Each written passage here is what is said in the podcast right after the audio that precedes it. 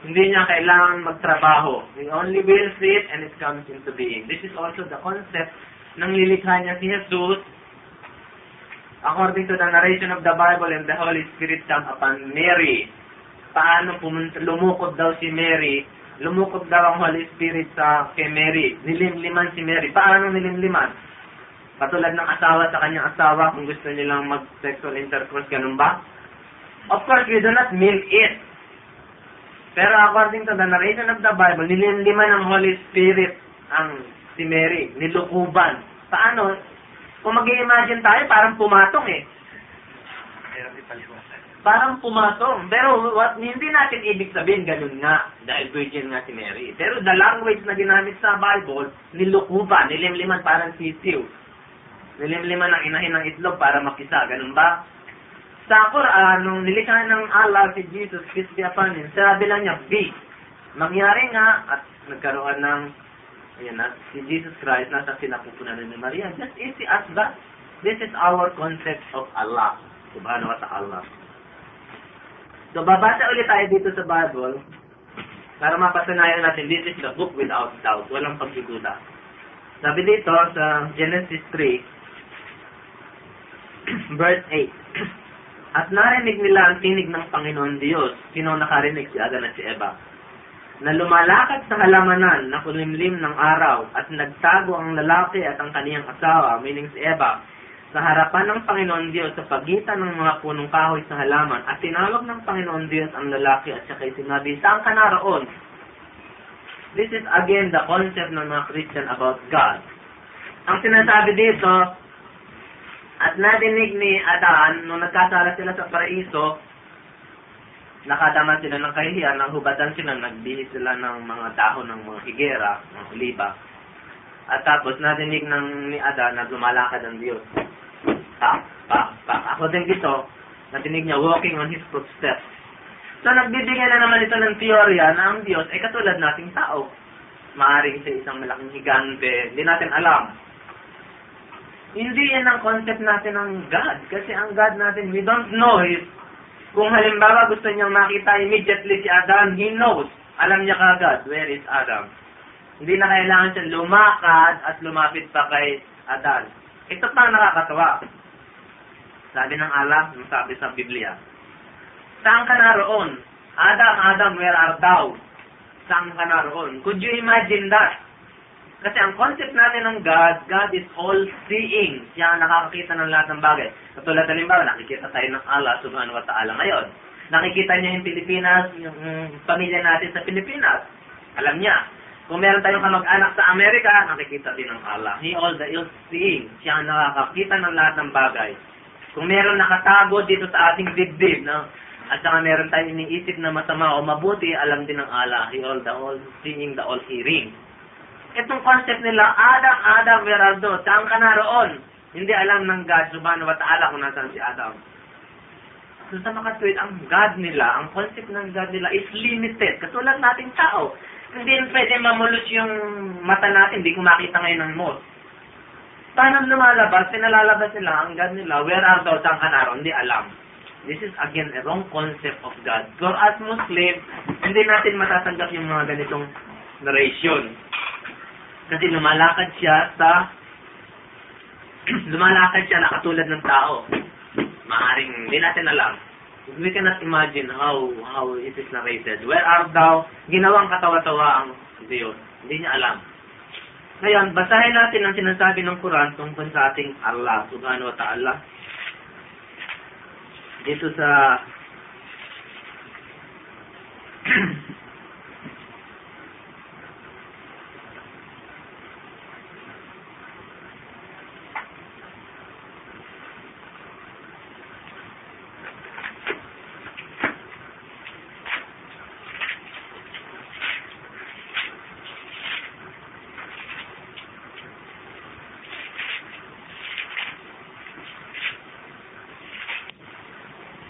katotohanan ang kaalaman tungkol sa awa in the day of judgment is with God alone, ay sa Diyos lamang.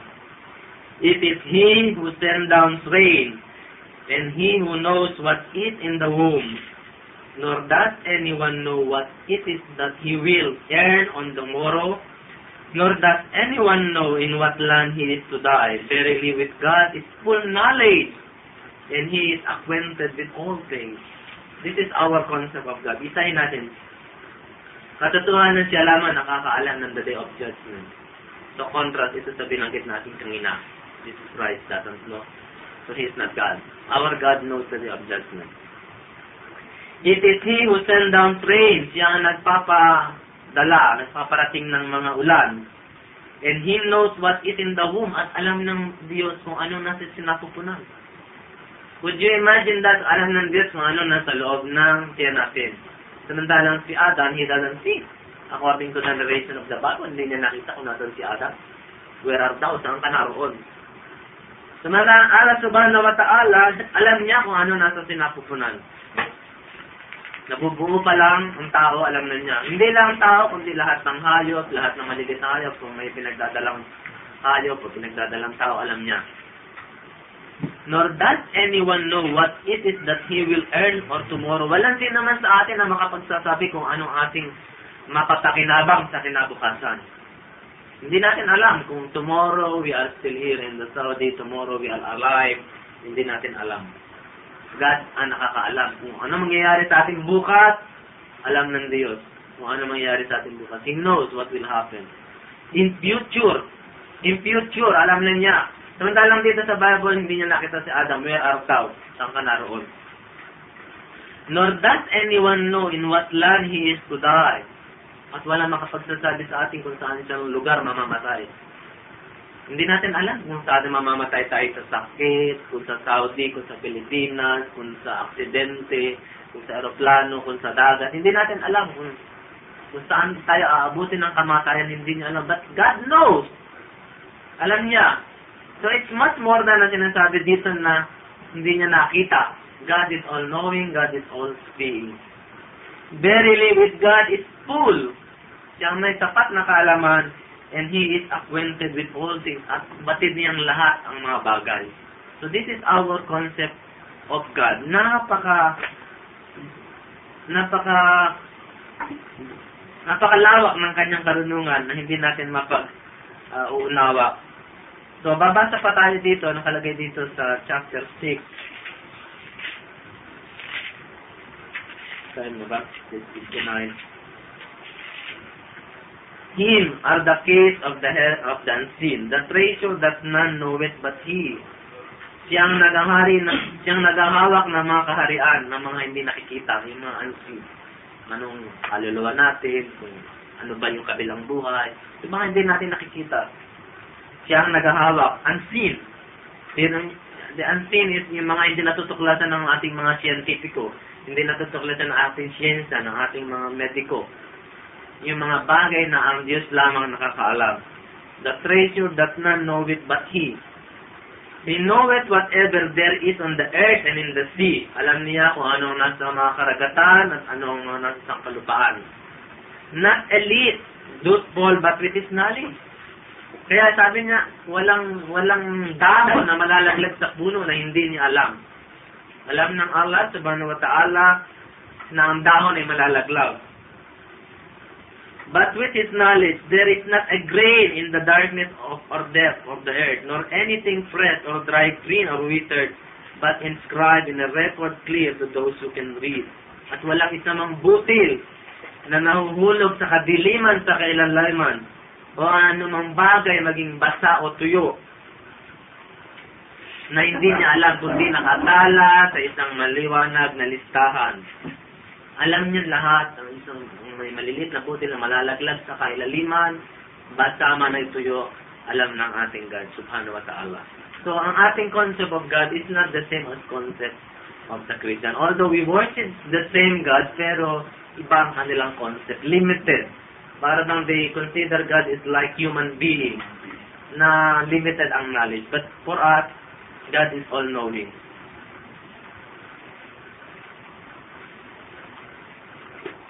Kung matatapos nito, susunod na mga meeting natin, babasahin natin yung second part of the kalima, yung tinatawag na Muhammad Rasulullah. Bakit dapat tayo maniwala na uh, the final messenger is Muhammad, peace be upon him, at saka yung pag naniwala ka sa propetang si Muhammad, peace be upon ay naniniwala ka rin sa lahat ng mga mga unang propeta sa atin.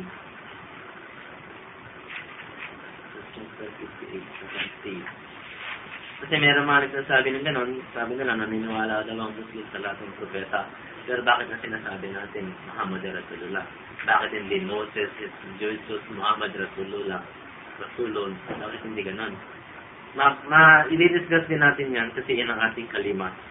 So, dito sa chapter 58, verse 17,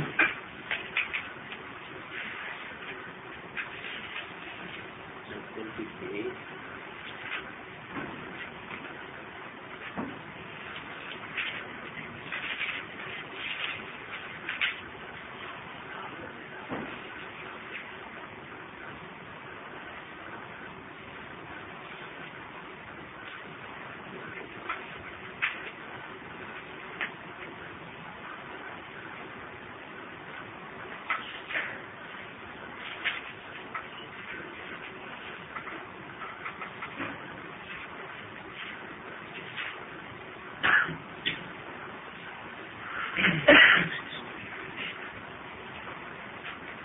And whether you hide your word or publish it, he certainly has full knowledge of the secret of all hearts. Kahit na raw tayo, ang binabanggit sa ng Allah, subhanahu wa ta'ala, kahit na raw itago natin ang ating mga salita, o kaya isulat natin, he certainly has full knowledge of the secrets of our hearts. Alam niya ang lahat ng sikreto ng ating puso, lahat ng iniisip natin, lahat ng nadarama natin, alam ng God, subhanahu wa ta'ala. Pero halimbawa, mayroon magsasabi na, hindi naman siguro ako makaparusahan ng God, hindi niya ako mabibigyan ng judgment sapagkat hindi ko naman ginagawa. Yun ba nakikita ng mata ng tao? Iniisip mo pa lang, kahit hindi mo ginawa ang isang bad thing, Allah knows. And whether you hide your word or publish it, He certainly has full knowledge of the secrets of all hearts. Lahat. Alam niya lahat kung ano nasa puso, kung ano nasa, nasa ating isipan. Should he not know he that created, and he is the one that understands the finest mysteries, and is well acquainted with them? Hindi ba ganiya alam ang kanyang nilikha? And he is the one that understands the finest mysteries and is well acquainted with them. At siya nakakaunawa ng anumang pinakamapinong kahiwagaan at alam niya ang lahat ng bagay. Mayroong mga Kristiyan na nagsasabi na na ang paniwala nila, Jesus Christ is God, not only a prophet, kasi sa atin prophet. Kasi ang sabi nila, pinakamaganda raw regalo o gift ng Diyos si Jesus Christ kasi ang Diyos daw ay nagkatawan tao upang mamuhay at makilala ang mga kahinaan o mga nadarama ng tao. Kaya sabi nila, ang, ang, ang, si Jesus, ang Diyos nagkatawan tao sa pamagitan ni Kristo. So sabi, maganda raw yan kasi nadamaan niya ng Diyos kung anong dinaranas ng tao. Halimbawa, nagagalit tayo, natutulog, natutuwa, umiibig, ano yung mga kahinaan natin, nagkakasala tayo, gumagawa tayo ng kabutihan. So nagkatawan tao ang Diyos upang madama raw niya ang dinarama ng tao. Katulad halimbawa ng argumento nila, sabi nila, katulad din yan daw ng argumento na tayo, hindi natin mauunawaan ng isang langgam kung tayo ay magsasalanggam, maunawaan natin ang isang langgam. So, ang Diyos daw ay nagkatawan tao upang maunawaan niya ang isang tao. This is, this is a logical na hindi natin tinatanggap. Kasi sabi nga ng Allah, did He not know what He created? Alam niya. Halimbawa tayo, kung hindi tayo magsalanggam, hindi natin maunawaan ng langgam. Fine. Tinatanggap natin yan. Sapagkat tayo, isang tao, hindi natin dala ang kapangyarihan. So, hindi natin maunawaan ng langgam. Pero yung sinasabi nila na ang Allah nagkatawan tao upang maunawaan ng tao, hindi natin tinatanggap. Bakit? Sapagkat ang Allah ang lumikha ng tao. Alam niya na ang kanyang nilikha, kung ano ang nasa loob ng tao, kung ano ang damdamin ng tao, kung ano ang komposisyon ng tao. Bakit kailangan pang magsatao ng Allah upang maunawaan niya ang tao? Eh siya ang lumikha siyang lumikha. Kaya yung logic nila na sinasabi, we do not accept, and this is illogical. Kung tayo tao na magsalanggam, tama. Dahil iba tayo, hindi naman tayo lumikha ng, ta ng langgam. Hindi rin tayo nilikha ng langgam. Tayo different creation. But Allah, subhanahu wa ta'ala, siya ang lumikha ng tao. Kaya upang madangan niya ang pagiging tao, hindi na siya kailangang magsakatawang tao. Sapagkat siyang lumikha, alam niya ang lahat ng bagay. Yan ang sinasabi sa atin ng Allah, subhanahu wa ta'ala. At dapat, yan ang ating thought. Hindi tayo dapat maliin. Kung may magsasabi tayo minsan, yung mga, kung tayo mga bagong Muslim, meron mga period tayo ng mga faith. Yung minsan nagaganyan-ganyan ang faith natin. Minsan uuwi tayo sa Pilipinas, may makakausap tayo, oh, ano, napunta ka lang sa Saudi, na iba ng paniniwala mo, halika, tulong kita, ganito, ganito. Maaring mahulog pa tayo. Mahulog pa tayo. Ngayon, kung alam natin kung ano ang Quran, kung ano ang kanilang kasulatan, gagamitin natin ang isipan natin. And Allah is the only one na makakapag nakakapagligtas sa atin. Kaya lagi tayong humihingi ng patnubay in everything na ginagawa natin. Bismillahirrahmanirrahim. In the name of Allah, most gracious, most merciful. Lahat ng bagay. Bago kayo magsimulang matulog, bago kayo magsimulang mag-drive, bago kayo magsimulang kumain, kahit pupunta lang kayo sa toilet, you say Bismillahirrahmanirrahim. In lahat ng bagay na gagawa natin, kahit pupunta kayo sa iyong asawa para makipagsalik, Bismillahirrahmanirrahim. Lahat ng bagay, God is helping us in everything. Hindi tayo humihingi na ibang patnubay, maliban sa Kanya. And for that reason, yung paniniwala lang natin na si Allah is one and only, He has no partner, He has no associate, this we could attain na God will forgive us. Pero yung maniwala tayo na there is another God but Allah, at meron siyang partner, at meron siyang kasama, God will not forgive the sin. Ito lang ang kasalanan na hindi tatanggapin ng Allah, hindi niya tatanggap, hindi niya patatawarin. Ito ang kasalanan na hindi patatawarin. Kaya tayong lahat humihingi tayo ng patnubay sa kalan. Wa akid dawana alhamdulillahi rabbil alamin. Ito na tayo sa mo.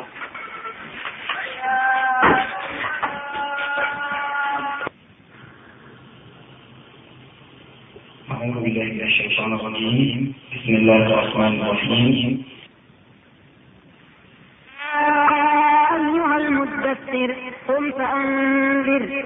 وربك فكبر وثيابك فطهر والرجز فاهجر ولا تمنن تستكثر ولربك فاصبر فإذا نقر في الناقور فذلك يومئذ يوم عسير. على الك... فذلك يومئذ يوم عسير. على الكافرين غير يسير.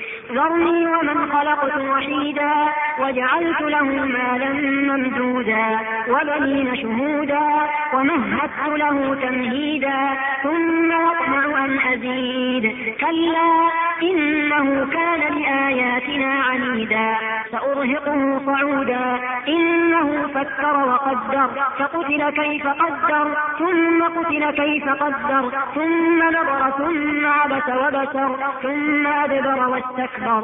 فقال إن هذا إلا سحر يؤثر. إن هذا إلا قول البشر. سأصليه سقر. وما أدراك ما سقر. لا تبقي ولا تذر. لواحة للبشر. عليها تسعة عشر. وما جعلنا أصحاب النار إلا ملائكة وما جعلنا عدتهم إلا فتنة للذين كفروا ليستيقن الذين أوتوا الكتاب ويزداد الذين آمنوا إيمانا ولا يرتاب الذين أوتوا الكتاب والمؤمنون وليقول الذين في قلوبهم مرض والكافرون ماذا أراد الله بهذا مثلا كذلك يضل. وليقول. وليقول الذين في قلوبهم مرض والكافرون ماذا أراد الله بهذا مثلا كذلك يضل الله من يشاء ويهدي من يشاء وما يعلم جنود ربك إلا هو وما هي إلا ذكرى للبشر.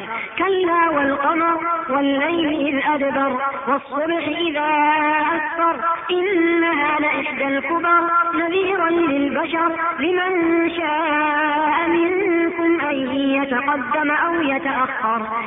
كل نفس بما كسبت رهينة إلا أصحاب اليمين في جنات يتساءلون. عن المجرمين ما سلككم في سقر؟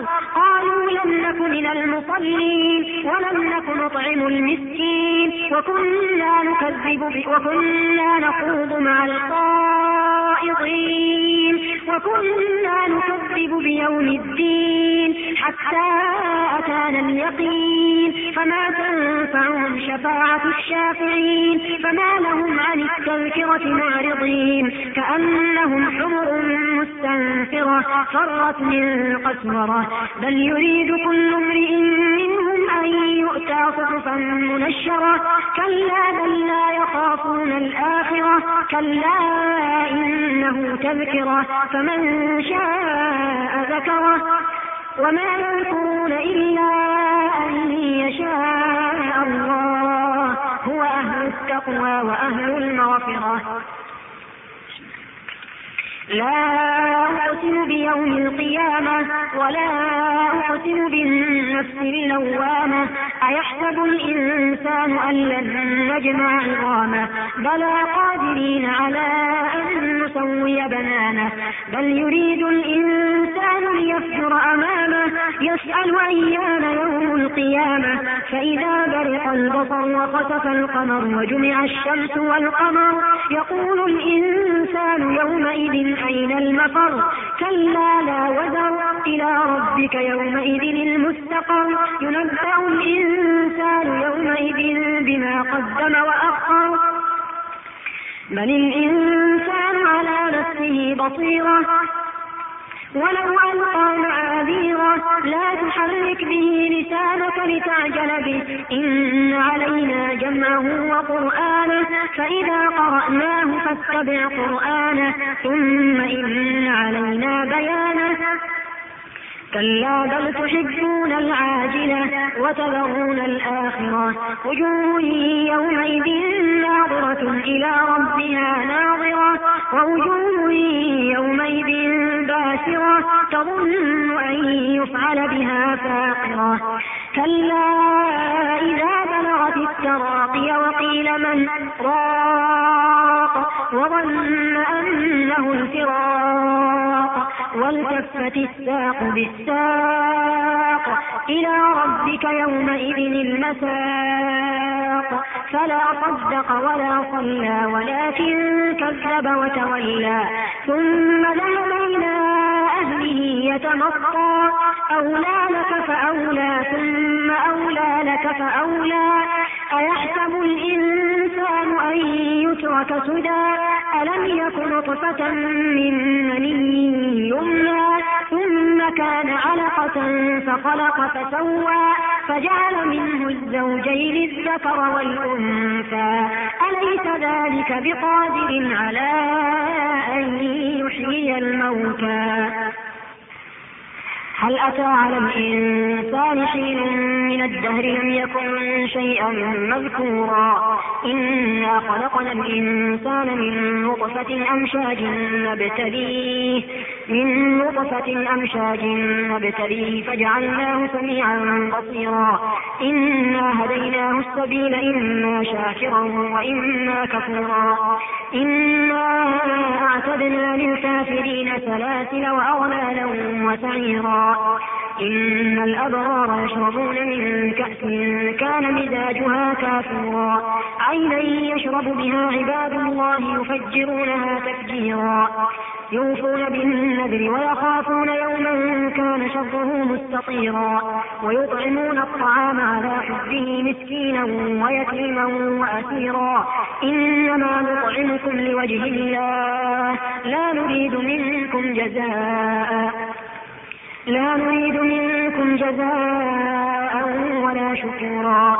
إنا نخاف من ربنا يوما عبوسا قمطريرا. فوقاهم الله شر ذلك اليوم ولقاهم نضرة وسرورا. وجزاهم بما صبروا جنة وحريرا. متكئين فيها على الأرائك. لا يرون فيها شمسا ولا زمهريرا ودانية عليهم ظلالها وذللت قطوفها تذليلا.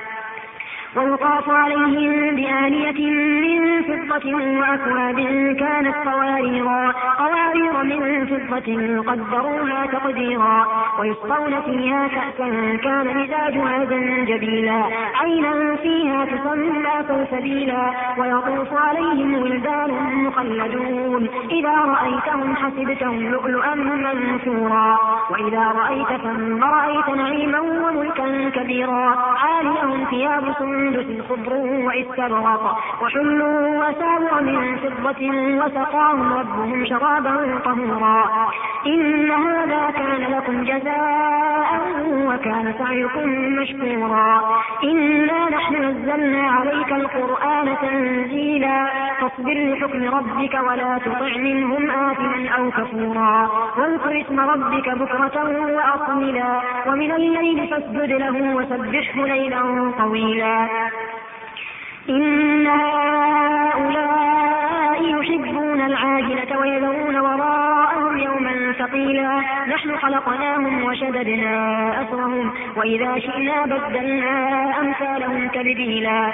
إن هذه تذكرة فمن شاء اتخذ إلى ربه سبيلا. وما تشاءون إلا أن يشاء الله. إن الله كان عليما حكيما. يدخل من يشاء في رحمته والظالمين أعد لهم عذابا أليما. والمرسلات عرفا فالعاصفات عصفا والناشرات نشرا فالفارقات فرقا فالملقيات ذكرا عذرا أو نذرا. إنما توعدون لص إنما توعدون توعدون لصادق إنما توعدون لواقع فإذا النجوم طمست وإذا السماء حرجت وإذا الجبال نسفت وإذا الرسل أقتت لأي يوم أجلت؟ ليوم الفصل. وما أدراك ما يوم الفصل؟ ويل يومئذ للمكذبين. ألم نهلك الأولين ثم نتبعهم الآخرين؟ كذلك نفعل بالمجرمين. ويل يومئذ للمكذبين. ألم نخلقكم من ماء مهين فجعلناه في قرار مكين إلى قدر معلوم فقدرنا فنعم القادرون ويل يومئذ للمكذبين. ألم نجعل الأرض كفاتا أحياء وأمواتا وجعلنا فيها رواسي شامخات وأسقيناكم ماء فراتا. ويل يومئذ للمكذبين. انطلقوا إلى ما كنتم به تكذبون. انطلقوا إلى ظل ذي ثلاث شعب. لا ظليل ولا يغني من اللهب. إنها ترمي بشرر كالقصر كأنه جمالة صفر. ويل يومئذ للمكذبين. هذا يوم لا ينطقون ولا يؤذن لهم فيعتذرون. ويل يومئذ للمكذبين. فإن كان لكم هذا يوم الفصل جمعناكم والأولين. فإن كان لكم كيد فكيدون. ويل يومئذ للمكذبين. إن المتقين في ظلال وعيون. وفواكه مما يشتهون. كلوا واشربوا هنيئا بما كنتم تعملون. إنا كذلك نجزي المحسنين. ويل يومئذ للمكذبين. كلوا وتمتعوا قليلا إنكم مجرمون. ويل يومئذ للمكذبين. فبأي وإذا قيل لهم اركعوا لا يركعون. ويل يومئذ للمكذبين. فبأي حديث بعده يؤمنون. عما يتساءلون عن النبأ العظيم الذي هم فيه مختلفون. كلا سيعلمون ثم كلا سيعلمون. ألم نجعل الأرض مهادا والجبال أوتادا وخلقناكم أزواجا وجعلنا نومكم سباتا وجعلنا الليل لباسا وجعلنا النهار معاشا وبنينا فوقكم سبعا شدادا وجعلنا سراجا وهاجا وأنزلنا من المعصرات ماء ثجاجا لنخرج به حبا ونباتا وجنات ألفافا إن يوم الفصل كان ميقاتا يوم ينفق في الصور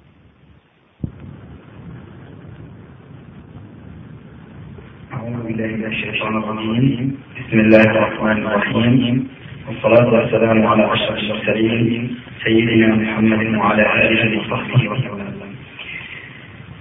This selection has been recorded by SRI School Station in Riyadh by our brother Sheikh Abdul Latif.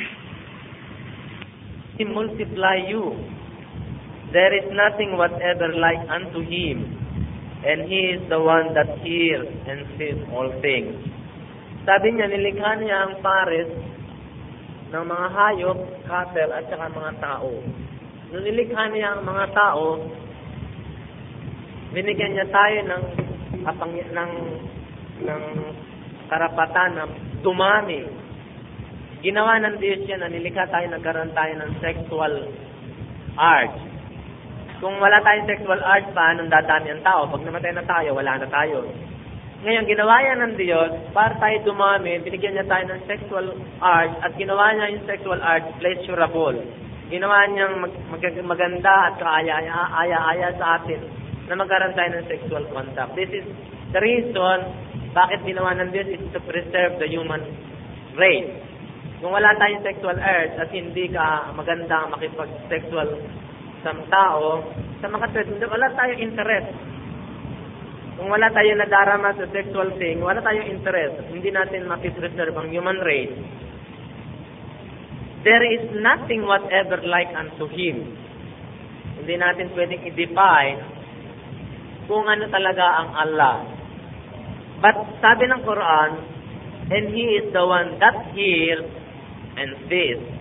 Siguro may isip ninyo, sabi rito ng Quran, there is nothing like unto Him. Pero sabi dito rin, He is the one that hears. And siya nakakarinig at nakakamasid. Paano natin sasabihin? Mayaring sabihin natin, Allah has an eye, Allah has an ear.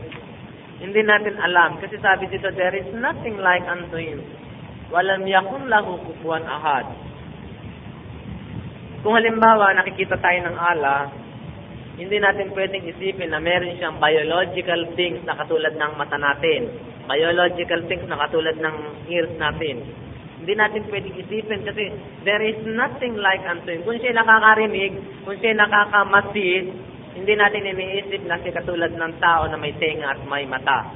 Kung siya ay nakakaalam, hindi natin iniisip na ang Diyos, Allah, ay mayroong utak na kagaya natin. Although He hears and sees, hindi natin alam because there is nothing like unto Him. At yan sa mga bagay na yan, magsasay tayo ng mga biblical passages upang patunayan sa inyo na iba ang concept ng Muslim tungkol sa Allah.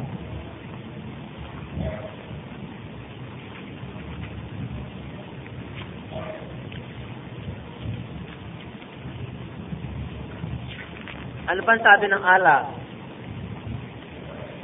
No vision can grasp him, but his grasp is over all vision.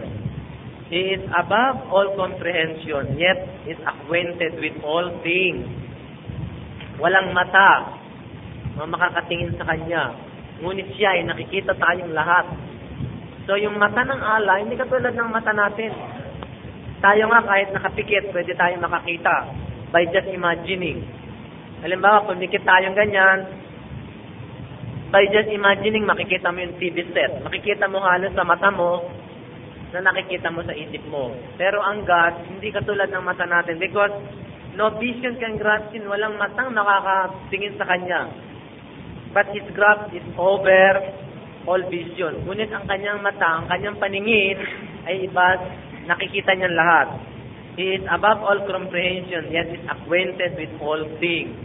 Ang kanyang kaalaman ay higit sa lahat ng kaalaman ng sino pa man. Nakikita niya whether open or secret, maging nakatago o nakalantad. Kaya nga, may mga passages sa Bible na tayong mga Muslim, hindi natin matatanggap. Kasi whatever tells us Allah, He is the all-knowing, the all-hearing, the all-seeing. There is no like unto Him. Tandaan niyo mga brother, yung wag tayo mag-imagine ng kahit ano pa mang bagay tungkol sa Allah, whether siya kamukha ng tao, kamukha siya ng hayop, kamukha siya ng espiritu, kamukha siya ng halaman. Wag tayo mag-imagine, hindi natin alam. There is nothing comparable unto Him. Ngayon, basahin natin kung ano yung sinasabi ng Bible tungkol sa Allah, tungkol sa Diyos nila. Dito sa Genesis 1, verse 27, comparison natin para makita ninyo kung ano ang ala ng Islam at kung ano ang ala ng Kristiyano. Sabi dito sa Genesis 1, chapter 27, At nilalang ng Diyos ang tao ayon sa kaniyang sariling larawan Ayon sa larawan ng Diyos, siya nilalang. Nilalang niya sila na lalaki at babae. So sabi dito sa Genesis, nilalang daw ng Diyos ang tao ayon sa kanyang sariling wangit. Ibig sabihin, tayo, nilikha ng Diyos sa mukha niya.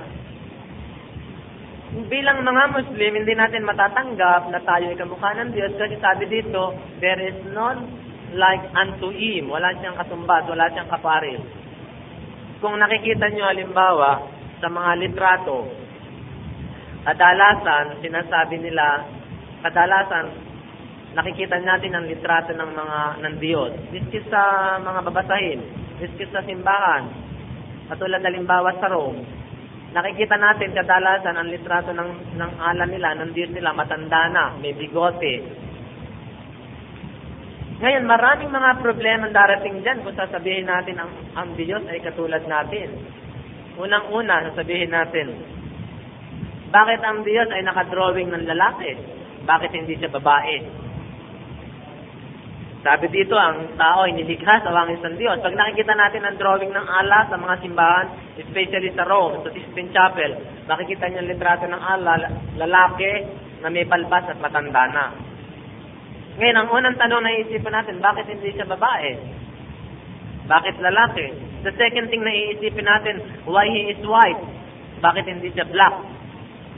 Kung ang tao nilikha sa wangis ng Diyos, bakit hindi siya itim? Bakit hindi siya puti? Pangatlo, bakit ang kanyang mukha, bakit looks like a Greek, Greek or Roman, bakit hindi Chinese, bakit hindi Japanese, bakit hindi uh, Filipino? Kasi ang ang presumption nila, God is created in our image. And you open all the area na hindi matatanggap ng Muslim. For this reason, hindi natin iniisip ng Diyos ay katulad natin. But God is supreme in all His mercy. Sama natin. So, yan ang biblical narration na tayong mga Muslim hindi natin matatanggap kasi God is not nothing comparable unto Him. Maraming mga bagay na tayo maiisip natin. Kung ang Diyos, halimbawa, katulad natin tao, siya ba'y mataba, siya payat. Siya ba'y mataas, siya ba'y panda. Siya ba'y pango ang ilong o matangos ang ilong. What is He? Kaya hindi natin pwede i-compare ang Allah ay katulad nating mga tao. This is not our concept. This is the concept of God. Brother, tutuloy natin ito next Friday. And wa akid dawana alhamdulillahi rabbil alamin. Nothing comparable unto Him. Naniniwala ba kayo ng tao ay nilalang ng Allah subhanahu wa ta'ala sa kanyang wangi, sa kanyang anyo? Naniniwala ba kayo ng Diyos Allah ayon sa Biblia ay mayroong mata, may bibig, may tainga, may paa, may kuko. Ayun ang, ayun ang sinasabi sa Biblia. Ito ang sinasabi natin akhlaq without doubt wala daw itong pag-aalinlangan, walang pagdududa. Ito nakalagay sa Biblia at nilalang ng Diyos ang tao ayon sa kanyang sariling larawan. Kung makikita natin yung mga ginuguhit ng mga kapatid natin sa pananampalataya, lalo ng mga Kristiyano, ginodrawing nila ang Allah na isang lalaki. Ngayon, may tatanong natin bakit hindi drawing na isang babae sapagkat nilalang tayo ayon sa kanyang wangit. So tayo mga Muslim, di natin alam because there is no sex. Wala na sa kasarian ng Allah We don't know he is male or female. We don't know. There is nothing like unto him. So, itanong natin sa mga Kristiyano, kung tayo ngay sa wangit ng Diyos, lalaki ba o babae ang ala? Bakit idinodrawing nyo laging lalaki? Pangalawa, bakit idinodrawing lagi ang ala ng matanda? Bakit hindi bata? So, tanong natin sa mga kapatid natin, ang, ang ala ba ninyo ay matanda o bata? Pangatlo, sabihin natin, ang ala nyo ba maitim o maputi? Bakit idinodrawing nyo lagi na fair complexion? Bakit hindi kasing itim ng mga Africans? Halimbawa, pang-apat, tatanong din natin sa mga brother natin ang kanilang concept of God. Ang ala ba ninyo ay bakit ang mukha ay European, Greek o Roman? matangos ang ilong, asulang mata, ang shape ng mukha is European, bakit hindi, halimbawa, kung likhang tao sa kanyang langit, bakit hindi ang alay katulad ng isang Inchik, o isang Pilipino, o isang Thailander, o isang African? Kaya ang konsepto nila na sinasabi sa Allah, tayong mga Muslim, hindi natin mapapaniwalaan. Kasi ibinukas mo lahat, yung mga katanungan eh, sila man, alikum salam, ay hindi nila masasagot. Kaya ang babasahin natin dito, ang anong sinasabi ng ng Allah. Para sa atin, ang Allah, ang creator, ang pinakapangunahing katangian ng Allah, ng Diyos natin, yun siya ang lumikha. Si Jesus ba ang lumikha ng langit at lupa? Napakasimpleng tanong. Ang sabi nila, hindi. Bisa makatwit, hindi siya ang Diyos. Pag tinanong mo ang mga Christian, ang sabi nila, si Jesus Christ ang kanilang Diyos. So, ang una nating forma sa tanong, He is the Creator. Tanong niyo lang sa kanila pag kayo kinukomprontahan siya, sabi mo niya, si Jesus Christ ang Diyos ninyo. He is the Creator, siya ba ang lumikha ng langit at lupa, siya ba ang lumikha ng mga halaman, ng mga buwan. Kahit na tingnan mo ang buong Biblia, wala kang mababasa na nilikha niya yan. So, doon pa lang talo na sila. Pero ang paniniwala natin, He is the Creator. So, babasa tayo dito ng kung anong sinasabi ng ating Quran, ito nga sabi ng Allah without doubt. Walang magdududa. That is God, your Lord, ang inyong Panginoon. There is no God but He. Wala nang ibang Diyos maliban sa Kanya. The Creator of all things. Ang reference dito is chapter 6, verse 102. Diyan pa lang eh, pag nakompronta tayo na ang wino-worship natin is Prophet Muhammad, peace be upon him dito pa lang, ang una pa lang natin sa logical eh, He is the Creator, yung wino-worship natin, sinasamba natin. Siya ang Diyos, ang inyong Panginoon, wala nang ibang Diyos maliban sa Kanya, ang lumikha ng lahat ng bagay. Lahat ng bagay. Kaya kung meron pa mga bagay na hindi pa natutuklasan ng mga scientists natin, meron pa mga planeta na wala pang pangalan na hindi pa natutuklasan ng mga scientifico natin, siya pa rin ang lumikha. Then worship you Him, and He has power to dispose of all affairs. Kaya sambahin niyo siya, sapagkat siyang may lahat ng kapangyarihan upang patnubayan ng lahat ng mga pangyayari. Siyang lahat ang umapatnubay sa lahat ng mga pangyayari. Ito pa ang sinasabi tulad dito sa Surah chapter 7 verse 53. Do they just wait for the final fulfillment of the event? On the day the event is finally fulfilled, those who disregard it before will say, The apostle of our Lord did indeed bring true tidings. Have we no intercessor now to intercede on our behalf, or could we be sent back? Ang sinasabi dito, in the day of judgment, sino ang magpapatutuo na magkakaroon ng day of judgment? Katulad halimbawa, kung mababasa ninyo sa Biblia, Jesus Christ was asked, tinanong siya ng kanyang mga disipulo, O good master, sabi niya, kailan po bang araw ng paghukom? Sabi ni Jesus Christ, peace be upon him, ngunit sa araw at oras na iyon, ay walang nakakaalam, maging ang ama, maging ang uh, mag, uh, walang nakakaalam, maging ang anak, maging ang anghel, kundi ang ama lamang. Saan makatwid? Siya, ang ala natin na siyang sinasabi dito, siyang maghukom sa atin. Jesus Christ said in the Bible na hindi niya alam so paano siyang nakapaghukom. Pero sa lahat ng mga dasal na ginagawa ng mga Kristiyano, kung madidinig ninyo, sumasampalataya ako sa Diyos ang mga mangyayari sa lahat sa bandang huli, si Jesus ay muling paparito at maghuhukuman ng mga namatay at mga buhay ng tao. Itong mga dasal na ito, ginawa ng simbahan. Hindi sinabi ni Jesus Christ. At hindi naman niya alam ang araw ng paghukom. So, paano siyang maghukom? Doon na yung creator ng lahat ng bagay. Pangalawa, the master of the day of judgment. At siyang nagsabi dito. Ngayon dito, meron pa rin nakalagay dito sa 42.12, chapter 42.12. To Him belongs, sa Kanya, sa Diyos, belongs the key of the heavens and the earth. Siyang nag-aangkin, siyang nagtatangan ng mga susi ng mga kalangitan at kalupaan. He enlarges and restricts the sustenance to whom He will, for He knows full well all things. Siya ang nagpaparami o siya rin ang nagpapaunti sa mga pangangailangan ng lahat ng mga bagay sapagkat batid niya ang lahat ng bagay. Kung ano yung mga katulad halimbawa ng buong universe natin, tumatakbo ang mundo, umiikot tayo sa araw, pero hindi natin nararamdaman na umuuga tayo. Tayo, nasa labas tayo ng mundo, ba't hindi tayo nalalaglag? Katulad halimbawa ang buwan, umiikot naman siya sa mundo. Nawawala ang liwanag ng buwan na nagkakaroon din naman. Katulad ng sikat ng araw, lumulubog at sumisikat, sumisikat din naman. Ang Allah, subhanahu wa ta'ala, ang nagpapanatili ng lahat ng bagay, hindi sino pa man. Ito ang isa sa mga basihan, kaya tayo mga Muslim, nagre-reflect tayo sa creation. Ginagamit natin ang faculty of mind natin. Hindi na tayo basta naniniwala na hindi tayo na gumagamit ng reasoning. To Him belongs the keys of the heaven and land. Siya nagtatangan ng lahat. Kung gusto niyang basagin ngayon ng mundo, magagawa niya.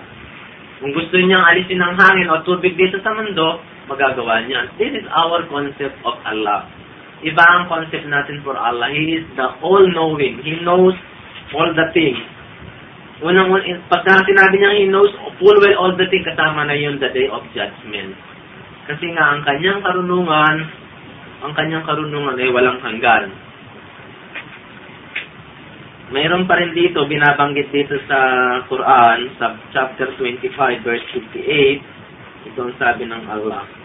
And put thy trust in Him, who lives and dies not, and celebrate His praise, and enough is He to be acquainted with the fault of His servants. Lahat ng sinasabi sa inyo, napakadali niyong komprontahin ang mga kapatid natin Kristiyano.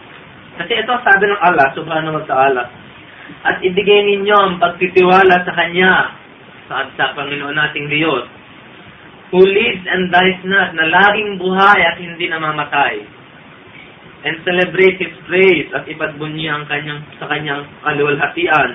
And enough is He to be acquainted with the fault of His servant. At sapat na siya upang mapag-alaman niya ang lahat ng ginagawa ng kanyang mga tagapaglingkod. So, ang sabi dito, siya lagi ng buhay, hindi siya namatay. So, ito ang ating Allah. He never dies, He always lives forever. Now, the Christians say that Jesus Christ is God. According to them, Jesus Christ died in the cross. So, He is not God. Very simple. He is not God. Kung gagamitin natin ang ating logic of mind, hindi sa Diyos. Kasi kung halimbawa namatay yung Diyos, according to the Christian, Jesus Christ is God. Namatay siya three days and three nights siya sa grave. So, sino ang nag, uh, nagbantay sa, sa kalangitan? Sino nagbantay sa buong sangkalupaan? Buti nga hindi nalaglag ang mundo. Kung nam- namatay ang Diyos, sino ang nagpanatili? Kasi siya ang creator, siya ang sustainer, siya ang cherisher. Very simple. Very simple. Hindi tayo masasabi natin ang ala natin is limited. He dies not. They said that Jesus Christ died. Katulad halimbawa, pagka Biyernes Santo, pagka tayo natatandaan nyo, kung maliliit tayo mga bata, Tuaresma. Yung mga lolo-lola natin, sinisigilan tayo maglaro. Mag-anya kayong malikot, nangiling kayo anya, Biyernes Santo, patay ang Diyos. Patay ang Diyos, yan ang sinasabi ng matatanda. Patay ang Diyos. Would you believe na patay ang Diyos? Eh kung halimbawa ikay gumawa ng masama, nagnawa ka, pumatay ka, patay pala ang Diyos. He never know.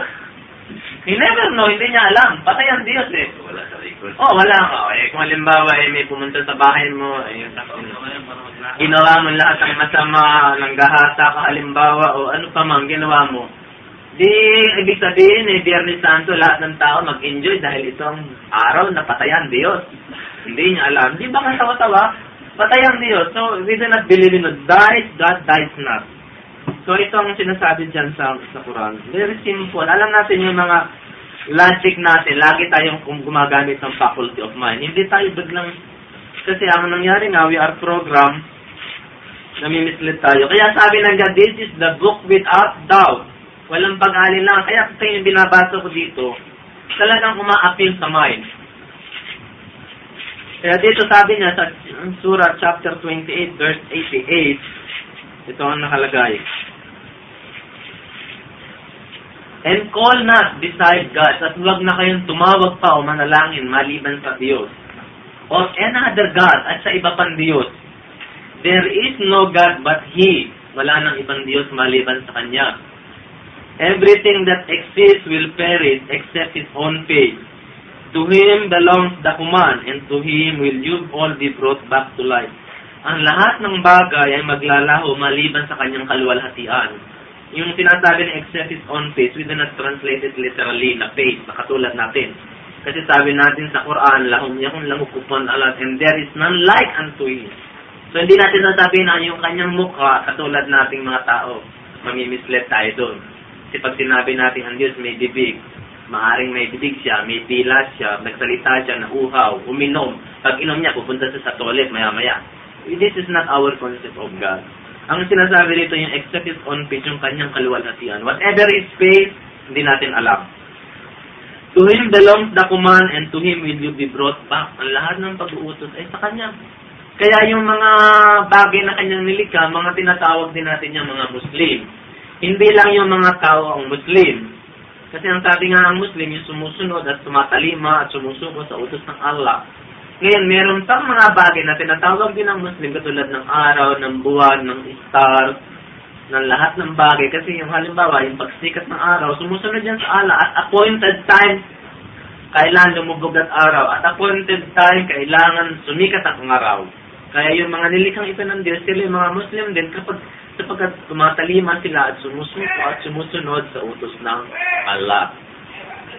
So this is very simple. Mag-reflect ka lang sa creation makikita mo na ang katotohanan tungkol sa Diyos. Ito pa, sabi nila, this is the Word of God. Basahin natin if this is the Word of God. Dito sa Genesis verse 2, verse, uh, chapter 2, verse 2. At nang ikapitong araw ay nayari ng Diyos ang kaniyang gawang ginawa at nagpahinga ng ikapitong araw sa madla niyang ginawa. Do you believe this? God rest Nung gunawa ng Diyos ang langit at lupa ng anim na araw, sa ikapitong araw siya nagpahinga. So maybe he is a weak. According to them, their God is weak. Mahina ang kanilang Diyos. Napagod, nagpahinga. Nung nagpahinga, maaaring hindi natin alam kung paano nagpahinga. Maaaring nakatulog. Ngayon, ang tanong na naman, sino na naman nagbantay sa mundo? habang siya nagpapahinga nagpapa katulad na binibigyan nila ng image na ang Diyos ay tao. Katulad nating tao, pag tayo nagtrabaho ng sagat, kailangan magpahinga ka dahil pagod ka. Anytime na magtatrabaho tayo, may pahinga tayo. Binibigyan nila ng image ang kanilang God ay nagpahinga. Would you believe na nagpahinga ang Diyos? Sa makaswit, mahina siya mahina siya. Kasi kung halimbawa, meron ka na naman ginawang masama, hindi na naman niya alam. Our God is all-knowing, pinakamakapangyarihan. So, babasa tayo ngayon ng tungkol sa Quran kung ano sinasabi tungkol dyan. Dito sa chapter 50, verse 58, tingnan natin kung anong sinasabi ng ng Allah subhanahu wa ta'ala tungkol sa Kanya.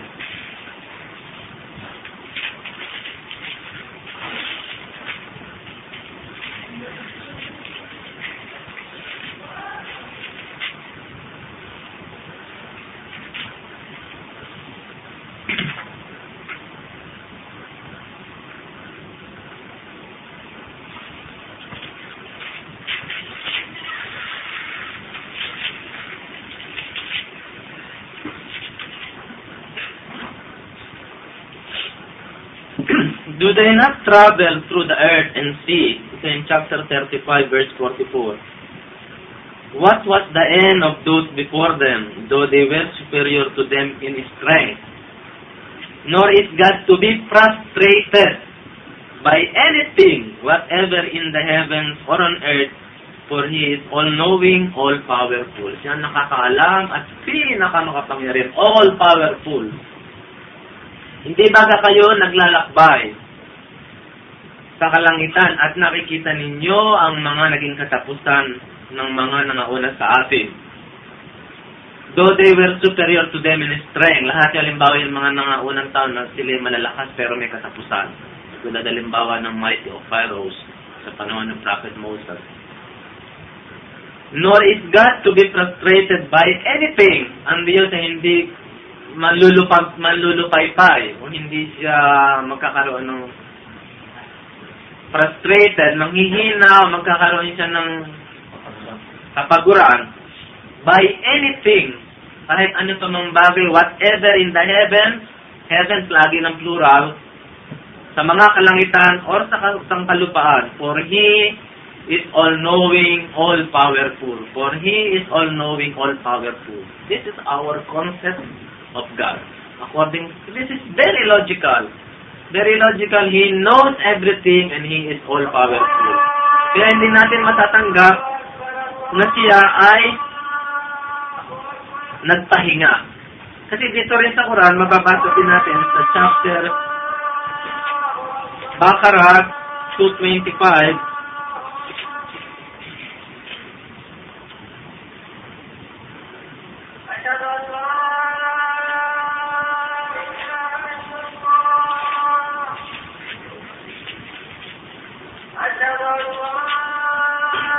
Sabi dito, ito, God, siyang Diyos, there is no God but He, there is no la ilaha illallah.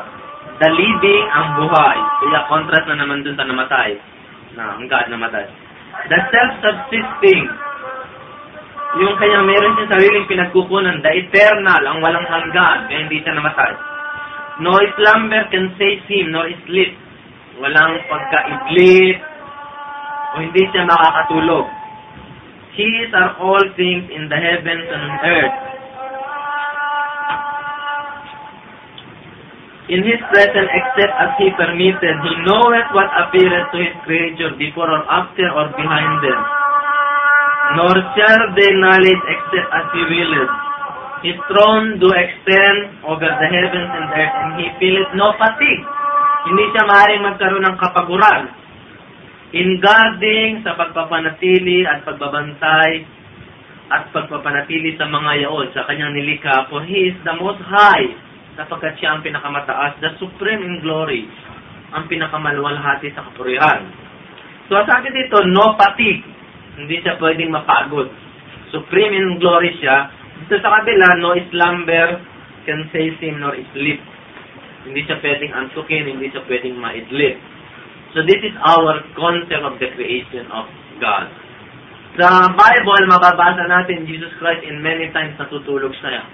Natutulog siya. Tulad halimbawa nung siya nasa dagat, pumalakad sila ng kanyang mga apostoles, natutulog siya. Kaya nung nagkaroon ng tigwa sa dagat, nagkaroon ng storm, ginigising siya ng kanyang mga apostoles at natatakot. So nat- natutulog si Jesus Christ. He cannot be God. Very simple logic. God does not sleep, no slumber, walang fatigue, walang kapaguran. So this is our concept of God. Ngayon, dito mayroon pa rin tayong mababasa about sa Allah sa surang Maryam.